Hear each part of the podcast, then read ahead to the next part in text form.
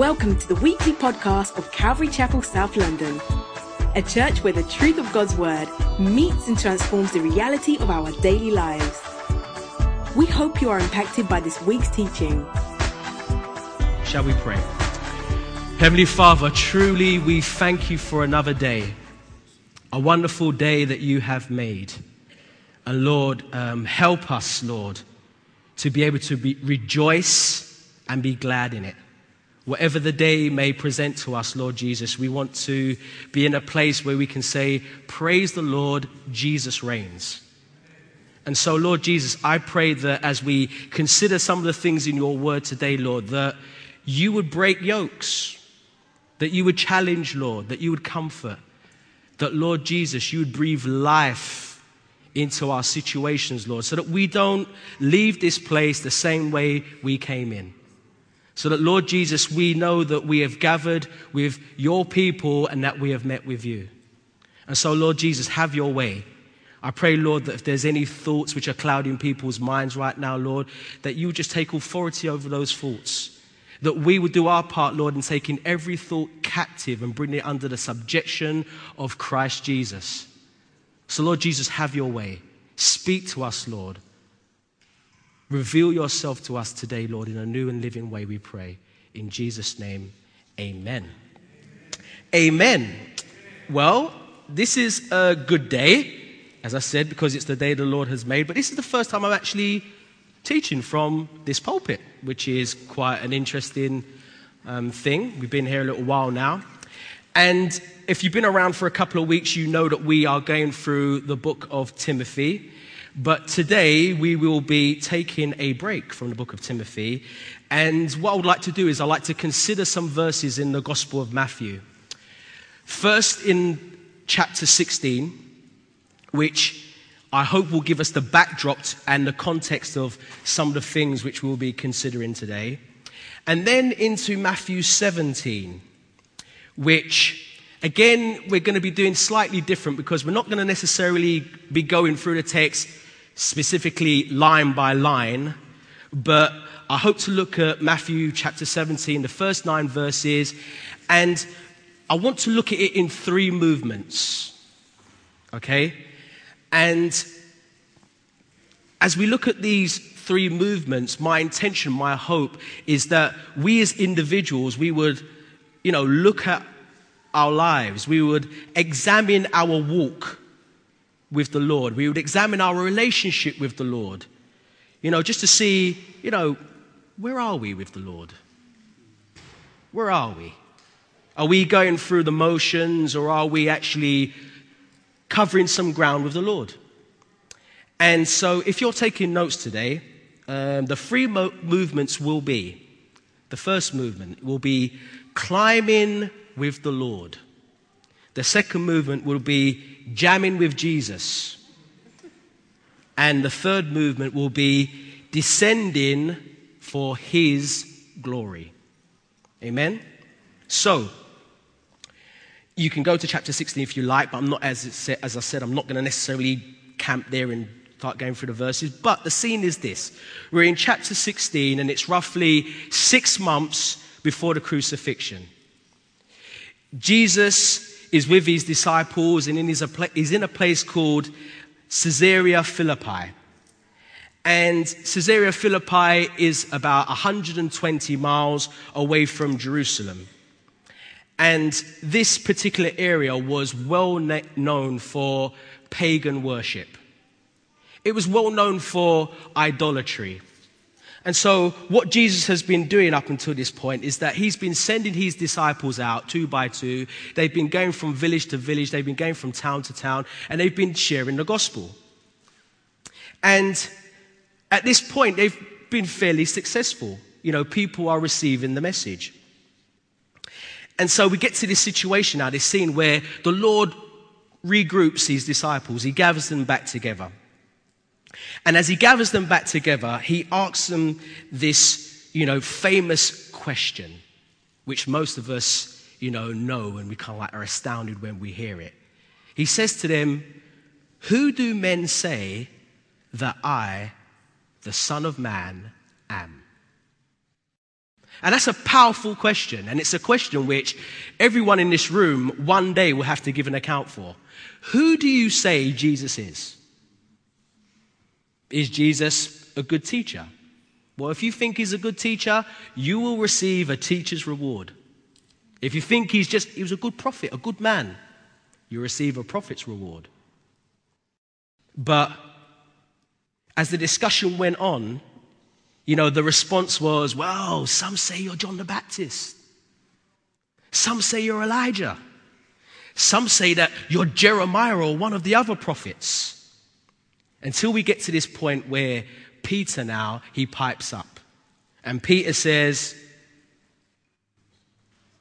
okay.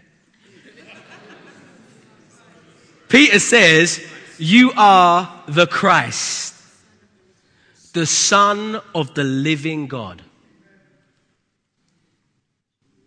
See, if you receive Jesus as Christ, as Lord, as Savior, well, that's a completely different reward you will be receiving. And so it's an important question. And it's a, if it's a question which you're here today and you've never really answered, the challenge is there. Who do you say that Jesus is? Is he your Christ? Is he your Savior? Is he your Lord? Because he needs to be. But anyway, let's move on. Because when Peter says that, Jesus responds to him and he says to him, Blessed are you, Simon Bar Jonah, Simon, son of Jonah, for flesh and blood has not revealed this to you, but my Father who is in heaven. You see, the revelation of Jesus in your life isn't because somebody has sort of like been clever and shared it with you. It's a revelation which comes from the Father, used by people sharing with you. So you can't manipulate someone into the kingdom. It's a revelation which comes by the Father, and now you have a choice. Will I accept it or will I reject it? And so he says, you know, this is not, flesh and blood has not revealed this to you, but my Father who is in heaven. And I say to you that you are Peter. And then I'm not going to get into this totally, but it's interesting because he says, You're Peter, and the Greek word is Petros, or Petros, however you want to pronounce it. And on this rock, Petra, your Petros, small little pebble, but on this Petra, big massive rock, I will build my church. And the gates of Hades or hell shall not prevail against it. You see, it's interesting because Jesus says, I will build my church. He didn't say I was going to build my kingdom. And it's very important because these guys are kingdom minded. Please hold on to that. I will build my church, and the gates of Hades shall not prevail against it. And I will give you the keys of the kingdom of heaven. That sounds good. And whatever you bind on earth will be bound in heaven, or whatever you permit on earth will be permitted in heaven, and whatever you loose on earth will be loosed in heaven. Then, verse 20, he commanded his disciples that they should tell no one that he was Jesus the Christ, Jesus the anointed one. Verse 21. From that time, from what time? Again, very important. From that time, Jesus began to show his disciples that he must go to Jerusalem. He's 120 miles away, yeah? He must go to Jerusalem and suffer many things from the elders and chief priests and scribes and be killed and be raised the third day. So, I've just shared that with you. It sounds pretty clear, yeah? I need some feedback, yeah? Sounds pretty clear. And as I said, there's so many things within this portion of text that we could dissect and we can unpack, but I need to move on. The thing I really want to focus on is that Jesus was totally focused on his purpose, on his mission. He wanted to bring his disciples to this place where, do you understand the mission? Do you understand my purpose? I'm, I'm revealing it to you. Do you understand it? Because he says, from that time on, he began to share his specific purpose with them. But the thing is, is that the disciples, even though he, he spoke those words, the disciples were consumed about thinking naturally. They were consumed about thinking about a natural kingdom. Jesus is come. He's heavy. We're going to overthrow the Romans. We're going to get Israel back and we're going to rule and we're going to reign. And we're going to be at the right hand with Jesus because Jesus is the man. They were thinking selfishly about their own positions, their own ranking, their own power. Some even got their mothers to go and talk to Jesus. Oh, Jesus. We're In your kingdom, would you let one of my sons sit at your right, right hand and some at your left hand? I think that was opposite for you guys, yeah? See, they're thinking naturally. They basically heard verse 19, but they didn't hear verse 21. They heard all this stuff about, I'll give you the keys to the kingdom. Whatever you're going to bind, will be bound. They heard that stuff. But they didn't hear the stuff about, we're going to Jerusalem. There I'm going to suffer. The elders are going to kill me. But hear what? On the third day, I'm going to rise again. They didn't hear that.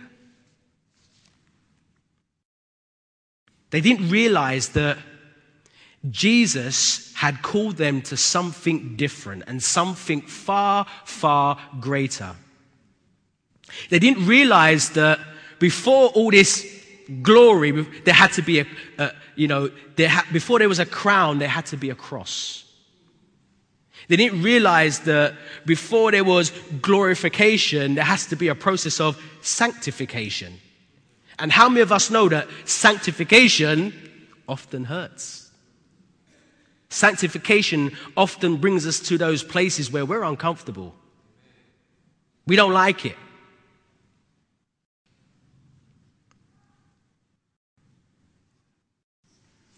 And so Oftentimes, just like these disciples, because we read it, we think, those disciples, they always missed it. But we fall into the same trap.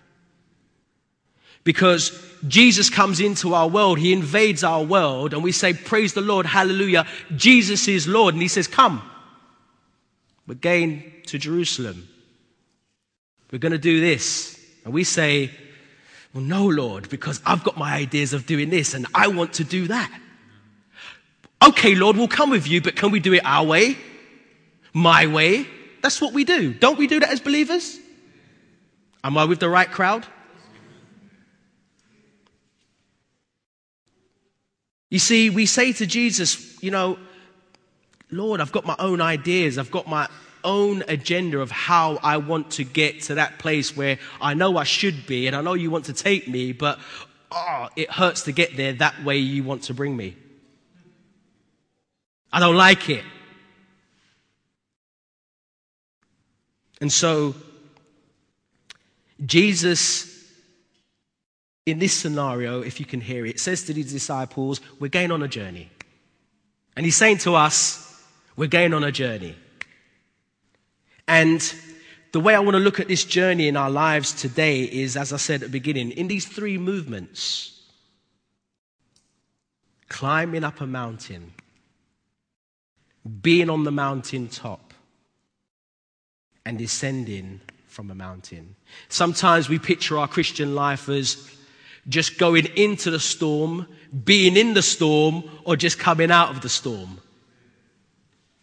It's usually like that. So I'm just kind of like putting a little tinge on it, really, today. It's the same thing. And hopefully, as we look at some of the things in chapter 17, you know, it would help us to see these things. That is my intention. That is my hope. So I hope we get there. Okay, if you've got your Bibles, please open them to Matthew chapter 17. We'll read the first nine verses. Amen? And when you are there, please say amen. amen. Right.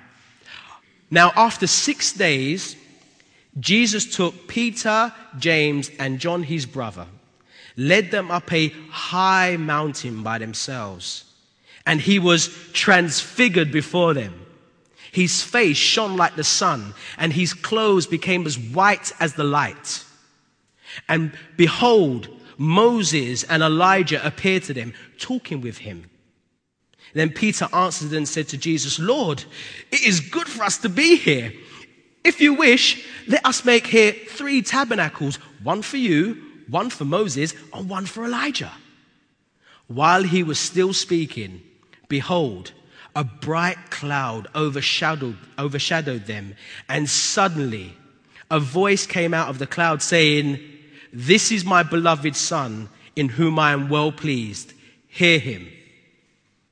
And when the disciples heard it, they fell on their faces and were greatly afraid. But Jesus came and touched them and said, Arise and do not be afraid.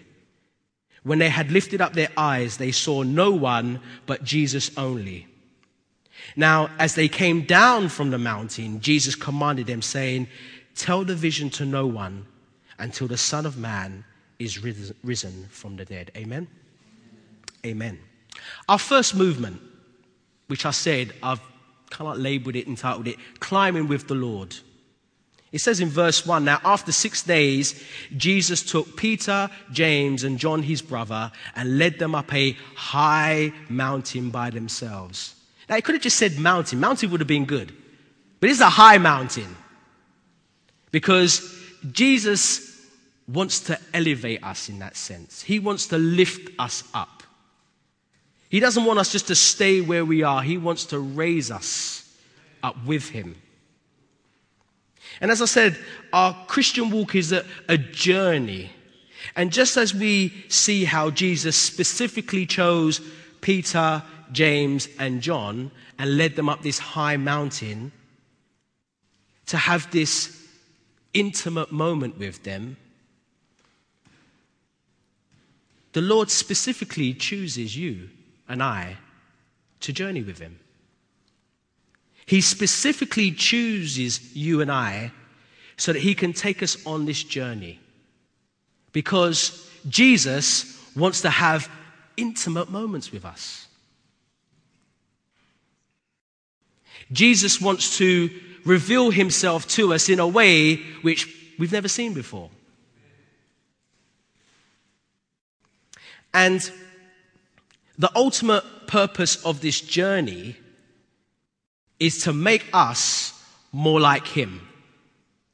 As Jesus desires to take us from one aspect of glory to another aspect of glory to another aspect of glory, and so on and so on and so on. From glory to glory to glory.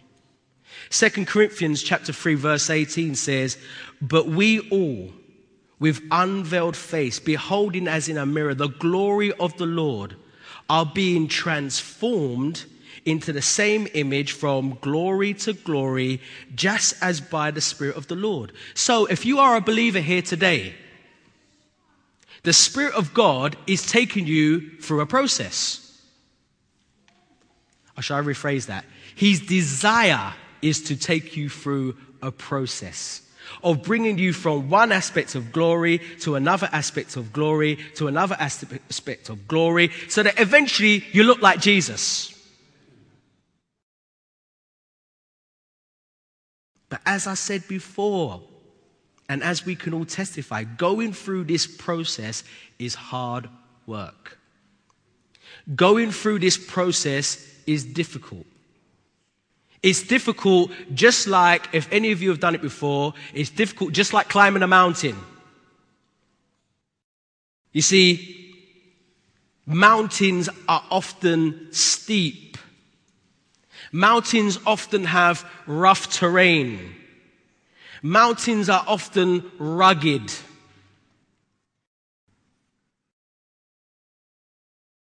And you see, as we journey with the Lord, one of the fundamental things which he wants to teach us is that he is more interested in developing our character than he is in catering for our comfort.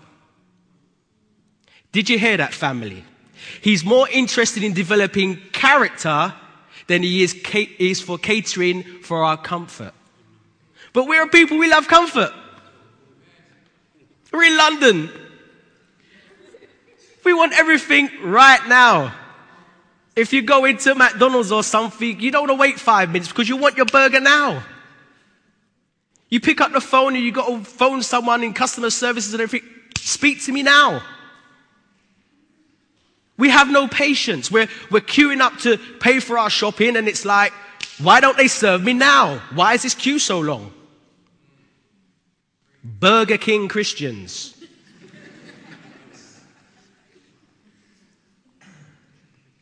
But the, the way to be like Jesus is not one of these now fixes.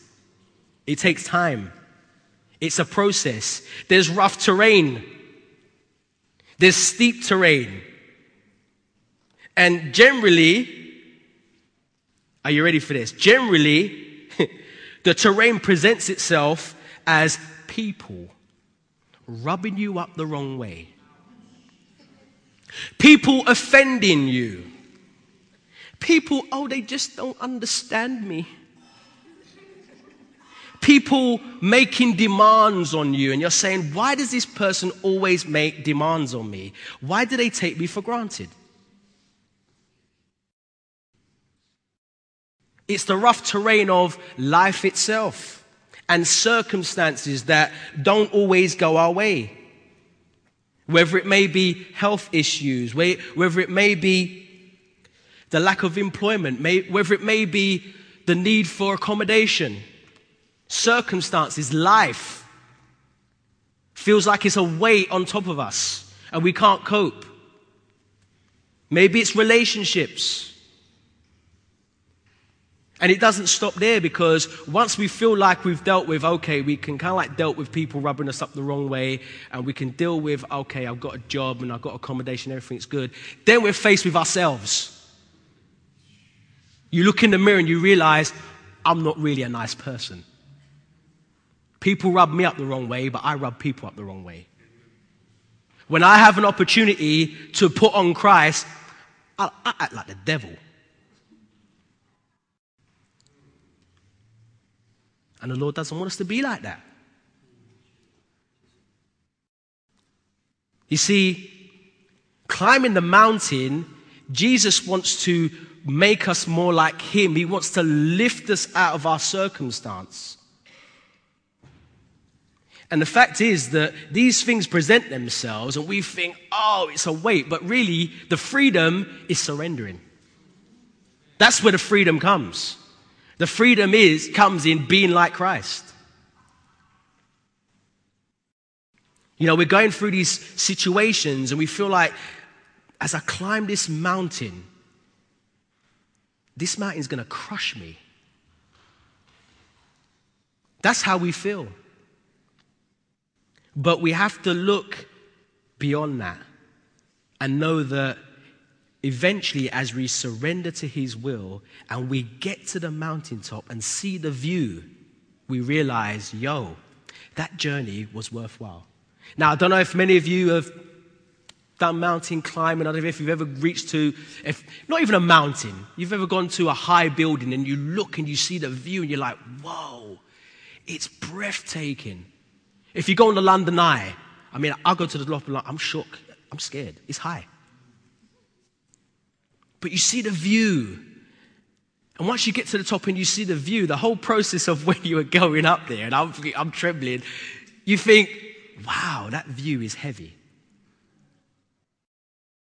It's, it's made it all worthwhile. And it's the same thing. Jesus is saying, Come with me, let's go up the mountaintop. Because when you get there, it's going to be worthwhile. And when you get there, you're going to be that little bit more like me.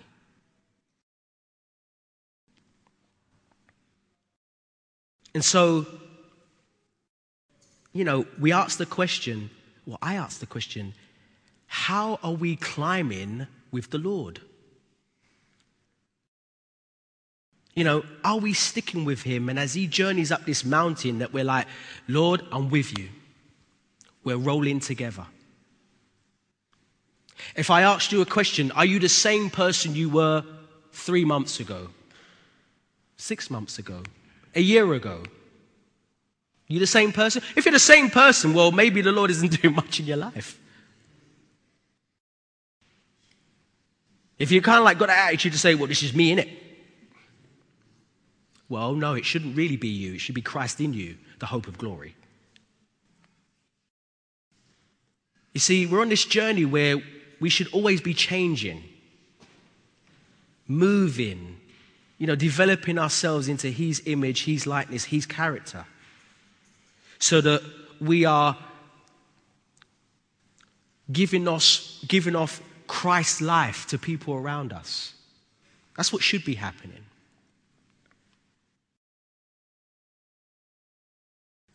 You see, Jesus wants to take us through these rough terrains, going up the mountain, so that He can have, as I said before, this intimate moment with us. And so, maybe look at it this way. If you're that person here today and you have a person who rubs you up the wrong way, think of it this way.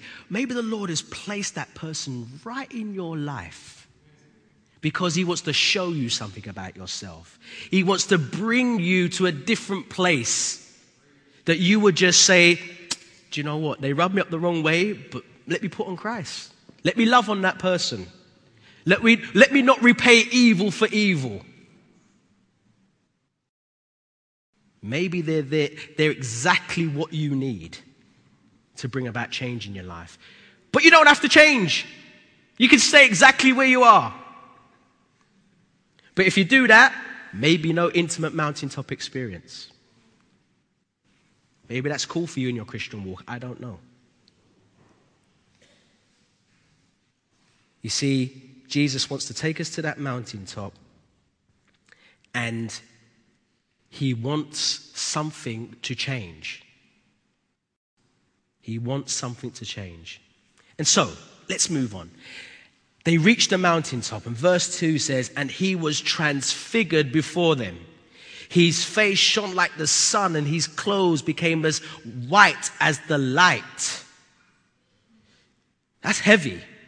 I mean, Luke says his robes became white and glistening. His clothes became shining, exceedingly white, like snow, such as no launderer or, or earth, earthen person could whiten them. White, radiant, glorious, like the sun.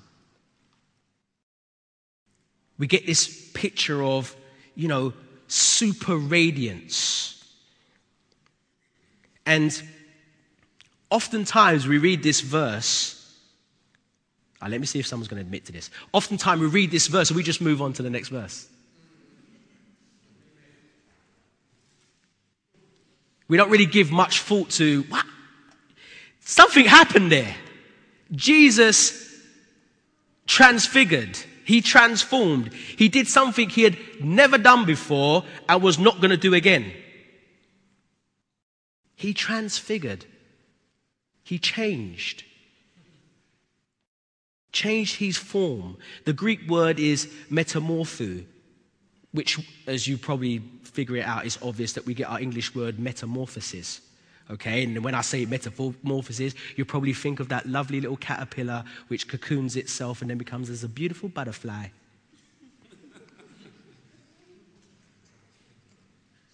Changes. Jesus changed.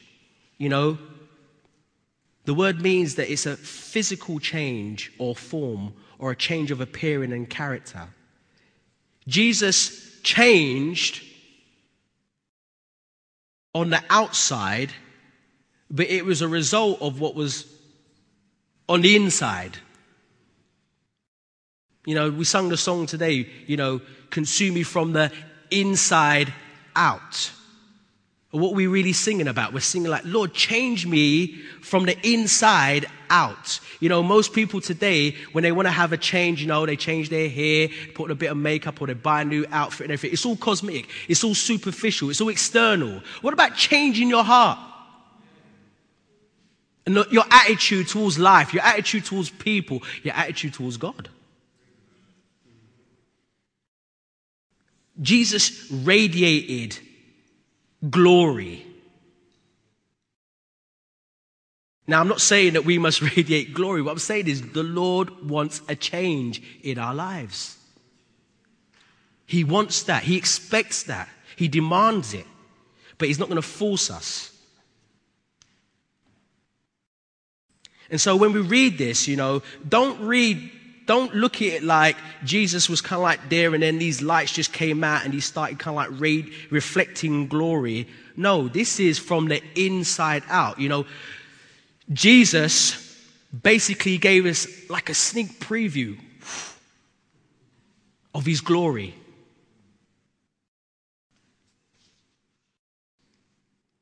He unveiled himself. He revealed his divinity. And he, he allowed his glory to shine forth just a little bit. You see? And so, Peter, James, and John, you see, the Jesus they knew, the Jesus they had been rolling with for like three years, he was not the same Jesus. He's different. But he is the same Jesus because they still recognize him as Jesus. But he's not the same Jesus. He's different. Wow. You know, the whole experience, which these three men had the opportunity to, to see. You see, there, there was nine other disciples who didn't get this experience. But they did.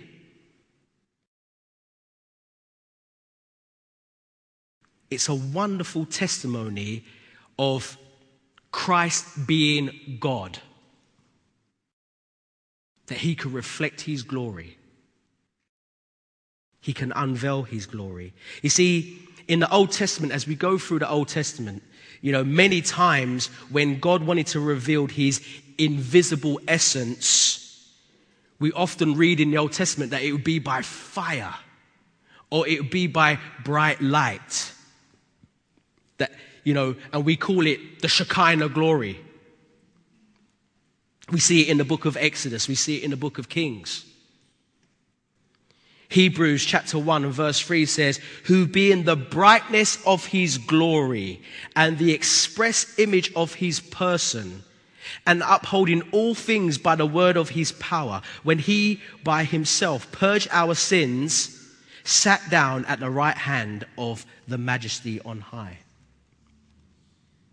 In Revelation chapter 1, verse 14, you know, we have this description of the Lord Jesus Christ.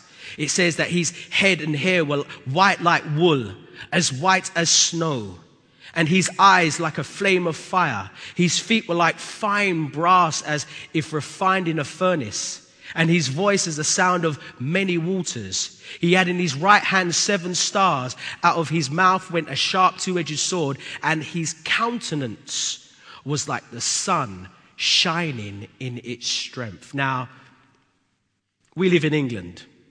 Not so sure if we really know and appreciate the sun shining in its strength. But that's powerful. That's heavy. That's radiant. You know, this is the Jesus we're talking about here. The King of glory, because he radiates glory. And so we have this situation here, verse 2, where Jesus takes these three men up on this journey, up this mountain, and he transforms himself before them. And the question is, for what purpose? You know, oftentimes this verse, it used to bug me. It's still kind of like, because I'm thinking, why? What's the deeper, is there a deeper meaning here? What is the deeper meaning? I mean, I kind of like ask those questions when I look through the text. Why? And it bugs me if I kind of like don't really get a handle on it.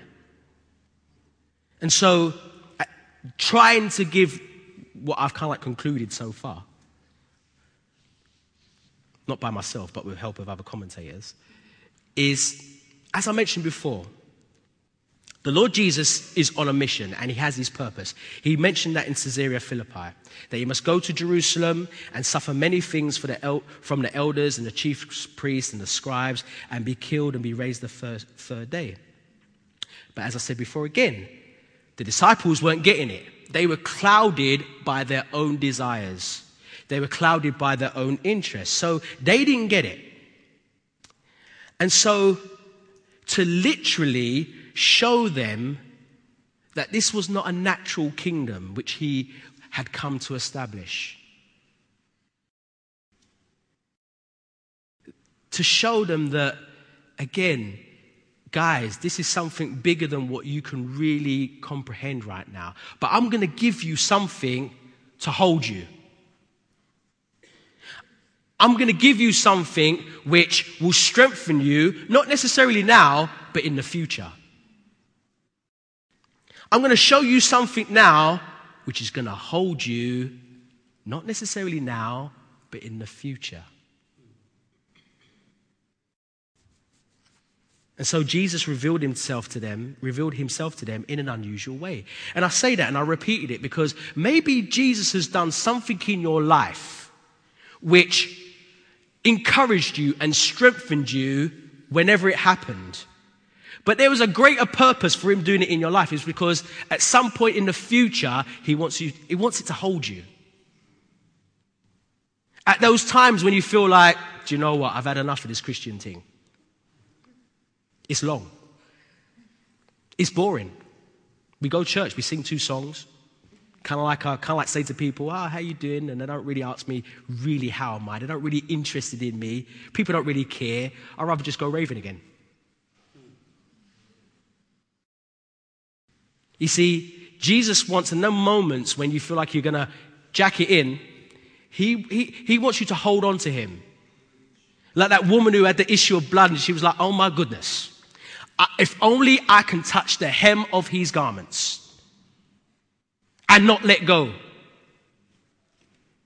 See, that's where Jesus wants us. He wants us in that not letting go ministry.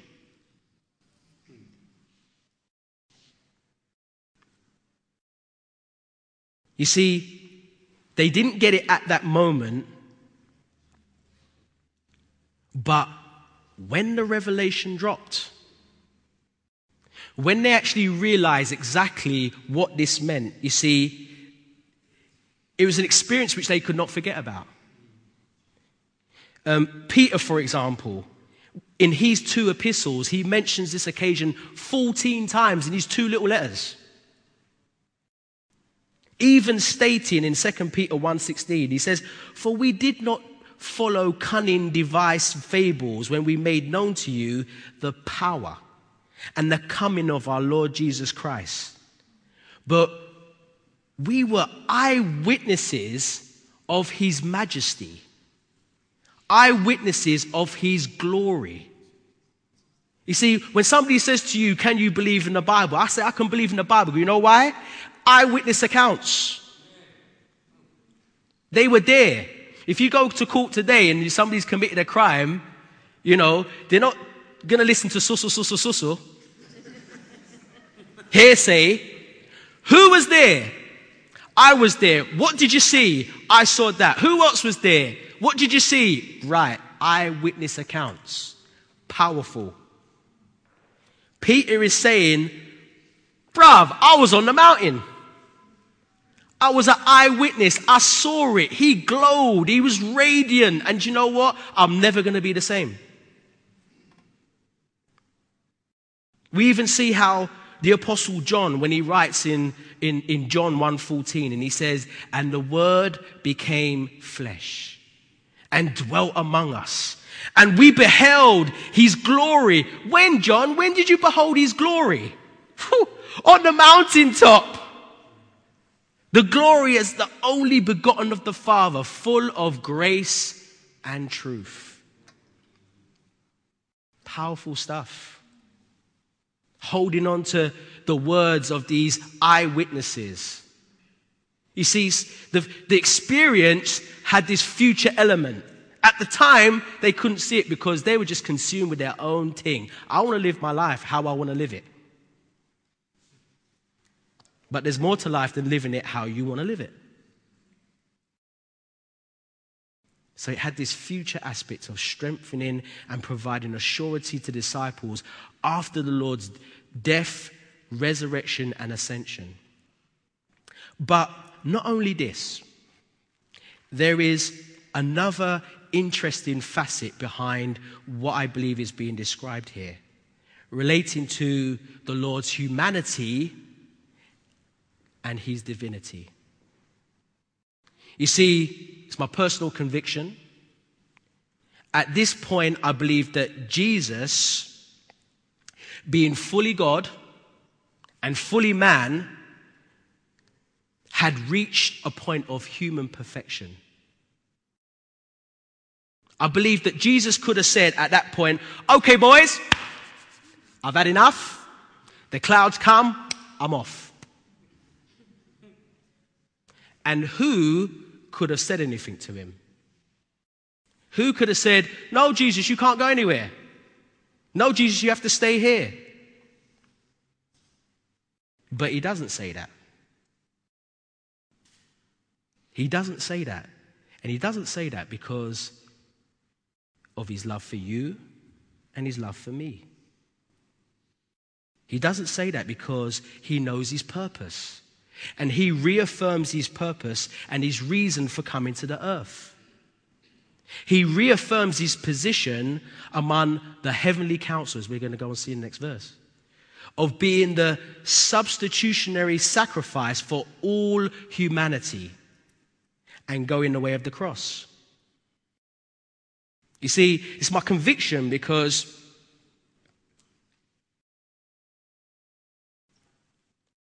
the Lord's perfection through suffering was not for himself, it was for us. You see, we're the ones who are marred by sin. We are the ones who have transgressed. We are the ones who needed help. And so this is why Jesus, even at this point, could confidently say, He says, I have come into the world, and the ruler of this world has nothing in me. He can step to the, the scribes and the Pharisees and he could say, Which one of you convicts me of sin? No one could do it. You see, this is why the writer of, the, of Hebrews could say that, you know, we have a high priest who can, cannot, sympathize with our, cannot sympathize with our weaknesses, but in all points tempted as we are, yet without sin. You see, Jesus was on that mountaintop. He, did not, he didn't have to descend. But in descending, he makes the choice, the decision I'm still going to the cross. And it says in verse 3 And behold, Moses and uh, Elijah appeared to him, talking with him. What were they talking about? They were talking about his death. They were talking about him going to Jerusalem to die. You see, when I, when I look at things like that, it, it fascinates me more about Jesus personally. It makes me think, Lord, wow, the sacrifices you made the road you traveled, not for yourself, but for us. It's deep. You see, Moses and Elijah were there. We have Moses representing the law and Elijah representing the prophets. And what we actually have here is, is, is this principle of them fulfilling Deuteronomy chapter 19, verse 15, where it says, By the mouth of two or three witnesses, let every word be established. So we have this scenario here where we have, we have multiple witnesses, really, because we have three earthly witnesses and we have three heavenly witnesses, all testifying to the fact that Jesus is the man and Jesus is going to the cross. And Jesus is going to the cross not because he has to, because he wants to. You see, it's a beautiful canvas, it's a beautiful picture of Jesus ascending to the mountaintop, sharing his life with us, having these intimate moments with us. While he's there, he has this option in so many ways of returning to heaven. But no, he sticks to the plan and he descends. And why does he descend? He, he descends to share in our death, to taste death so that we could have life. You see, it's a beautiful moment in the life of Jesus. It's a fantastic experience which we have penned down here. It's a wonder. And you see, in, in different ways, the Lord wants us to have those moments with Him where He just reveals Himself to us in such an intimate way. Giving us these experiences that assures us and keeps us through difficult times. And so, leaving you guys just to meditate on that a bit more in your own time, let's move on to the next, the next thing, which is jamming with Jesus. Jamming with Jesus. Verse 4 Then Peter answered and said to Jesus, Lord, it is good for us to be here. If you wish, let us make here three tabernacles one for you, one for Moses, and one for Elijah. You see, Peter again just shows us that he has this foot and mouth disease. Always piping up and just blurting out. But as we look at it a bit deeper now, we see that Peter was really only echoing what all of us are guilty of through our actions. We're guilty of through our actions when we have those mountaintop experiences because this is the danger. We decide to camp there. We have this wonderful experience with the Lord, and somewhere along the line, mentally or emotionally, we feel, we feel like it should always be like this. Why isn't it always like that? Why isn't it, why can't I always just feel Jesus? Why isn't it always that when I pray, the Lord answers my prayers straight away? I want this mountaintop experience. And we, we, we look at it, we think, well, if, if it's not like that, something must be wrong.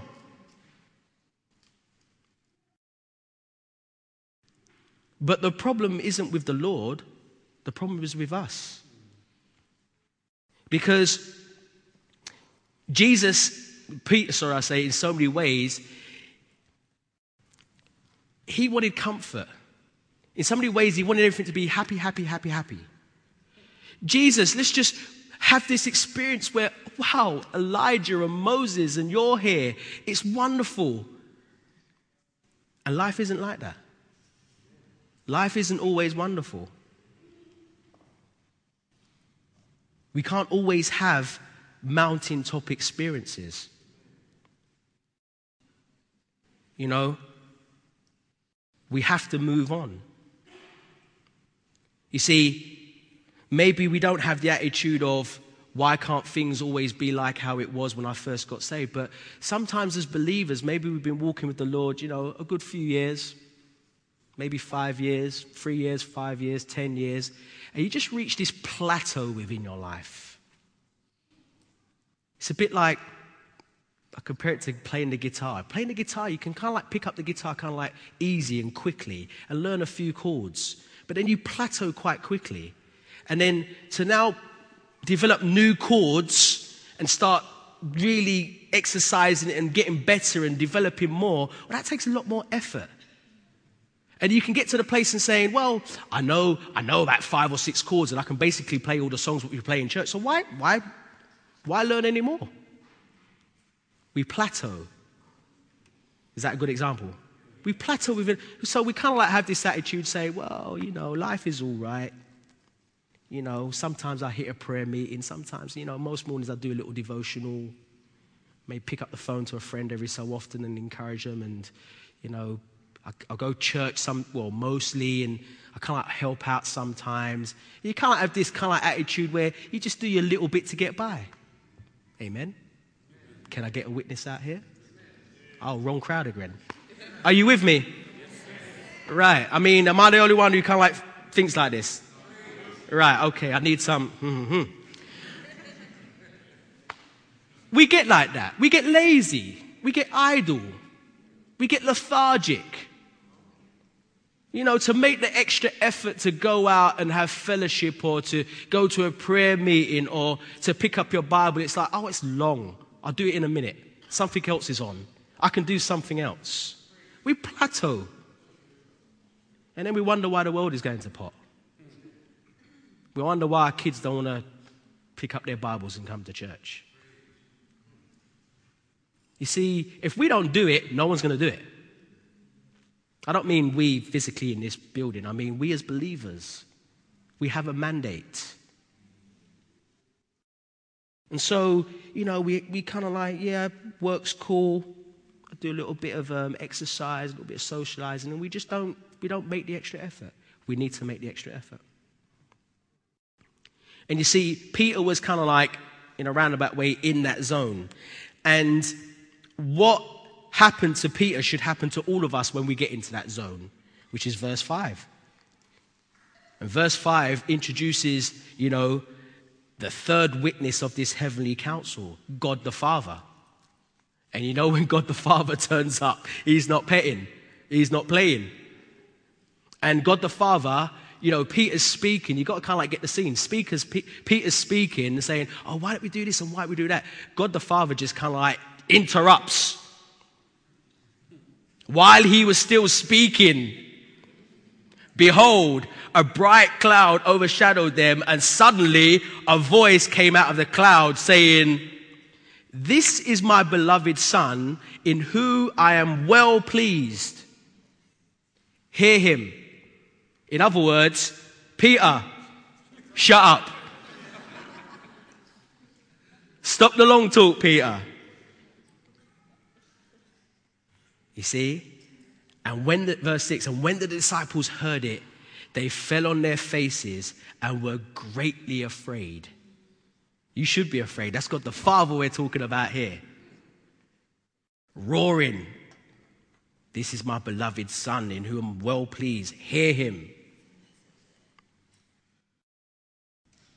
And I'm sure all of us would have done the same thing. We would have fell on our faces and would have been greatly afraid if we were there too. But verse 7, you see, again, Jesus. Jesus is just heavy. Jesus came and touched them. Who would want to touch a Jesus right now? Jesus came and touched them and said, Arise and do not be afraid. You see, that's beautiful. That's comforting. Jesus wants to just touch and say, Look, don't worry about it. I've got you. You know, the Lord, Jesus, you see, he's full of comfort, he's full of compassion, he's full of care and attention.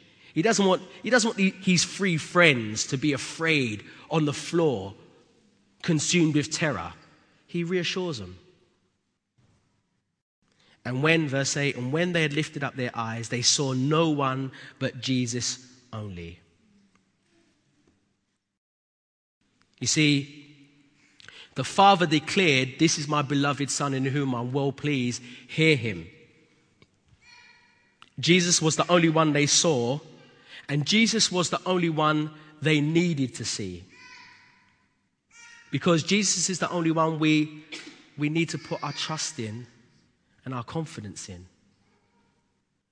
Obviously, we take confidence in the law, we take confidence in the prophets, But Jesus is far above the law and the prophets because he is the fulfillment of the law and he is the ultimate prophet. So we see Jesus.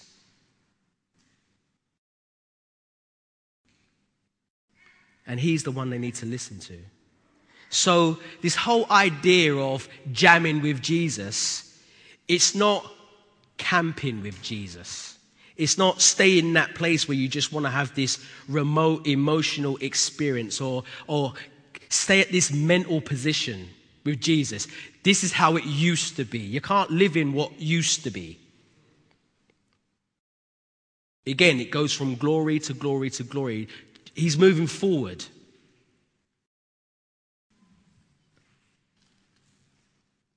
And so we come to this third movement And, and that's exactly what it is. It's moving with Jesus. He's gone up the mountain. You've had experience on the mountain. Now he's going down the mountain. He's descending. Verse 9 Now, as they came down from the mountain, Jesus commanded them, saying, Tell the vision to no one until the Son of Man is risen from the dead. Now, my main point here is what I've hit a few times with a nail is they didn't stay on the mountaintop. They came down. Jesus was moving towards his purpose. Jesus knew that coming down from the mountain was going towards Jerusalem, which was going towards his death. You see, if you can hear it, he was on the mountaintop, he could have gone back to heaven. But he denied all those benefits that he would fulfill a greater cause and a greater call and a greater goal. You see, there's a verse in Hebrews which, you know, I just love the sound of it. When it says, looking unto Jesus, the author and the finisher of our faith, who, for the joy that was set before him. Now you're thinking the joy, what was the, he, he desired to go to the cross because the other side of the cross he knew was you and I. It's powerful. Who, for the joy that was set before him, he endured the cross, despising the shame, and has sat down at the right hand of the throne of God.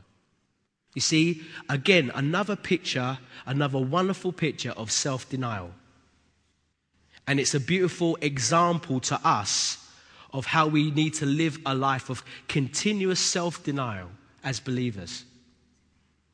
You see, John the Baptist said an interesting thing. He says, you know, he must increase and I must decrease. See, that's basic Christianity. It's a walk of him increasing in our life and us decreasing. And so, this third movement, which is descending not for our glory, not so that we look good, descending for His glory. Our life should be this testimony of His goodness in our lives.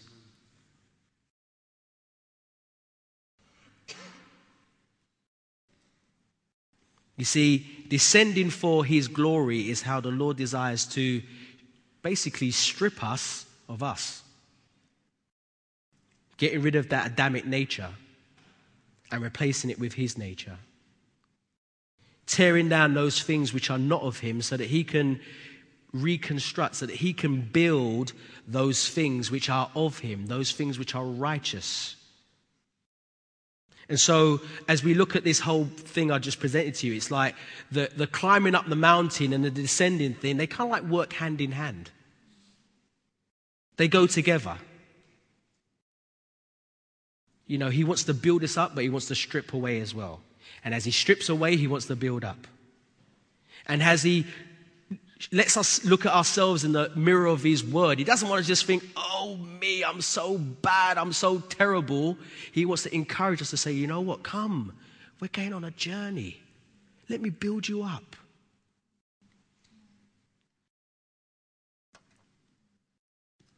And you, you may, some of you may be asking, well, when does all this stop? When does all this finish? All this tearing down and building up and mountaintop experience. When does it finish? Well, it finishes when you're like Jesus. or it finishes when you go to be with the Lord. It goes on, it goes on day by day. In some people's lives, it's hour by hour. Some people's lives, it's moment by moment. You're just battling with yourself or battling with a circumstance, battling with a situation. And Jesus wants to give you that victory within it. So, in closing, we've reached that point. The free movements, maybe I can close with asking three questions. And again, it's how are we climbing with the Lord and how are we being built up? You know, the message isn't just for you, it's for me too. You know, when we minister, we minister to ourselves first. How is the Lord building me up? How am I climbing with the Lord? Are there corrections I can make in my own life? Of course, there are. Do I want to make the corrections? Well, that's another question, isn't it? You see, the next thing is have we been encouraged and have we been strengthened by an intimate, intimate moment with the Lord? And if we have, are we camping there or are we moving on? Or the final question, which is, you know, are there areas in our lives we really need to deny ourselves and allow ourselves to be transformed and to be conformed into His image and His likeness? You know, if we're all honest, we, we look at all three of those areas and we say, wow, that's hard work. But it's rough terrain. It's climbing a mountain or it's descending to death. Final verse or verses, Matthew 16 24. Jesus said to his disciples, If anyone desires to come after me, let him deny himself and take up his cross and follow me. For whoever desires to save his life will lose it. But whoever loses his life for my sake will find it. For what profit is it to a man if he gains the whole world and loses his own soul?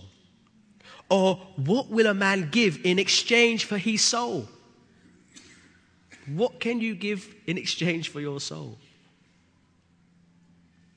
And he goes on to say, For the Son of Man will come in the glory of his Father with his angels. It's an assurity, it's a fact, it will happen.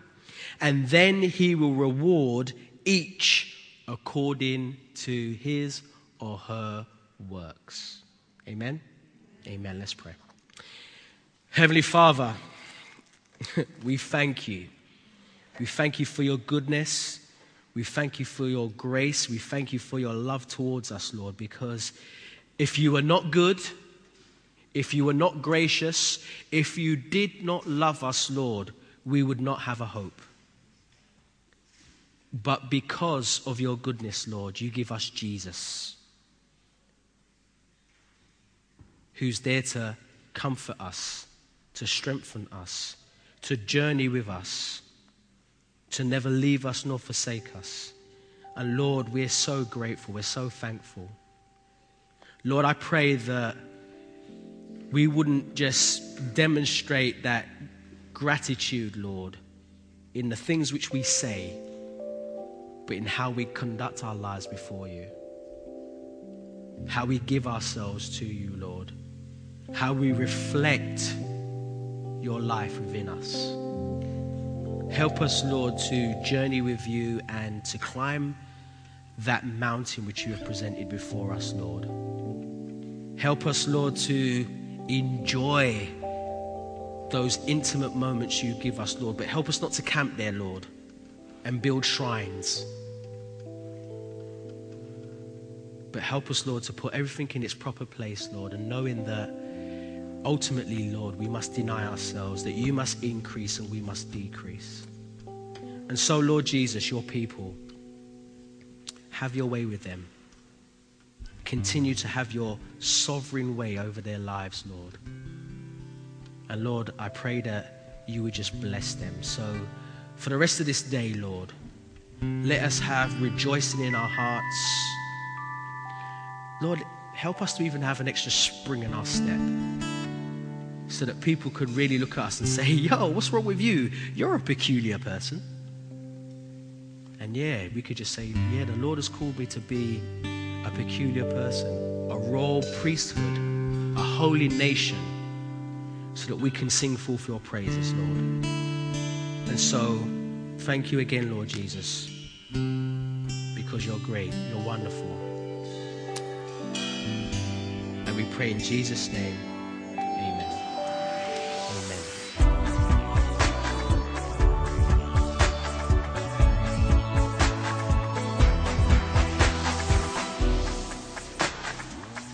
Find out more about us, visit our website at calvarychapelsouth.london.org or find us on Facebook and Twitter at CC South London. Join us next time for more of God's truth to transform your reality.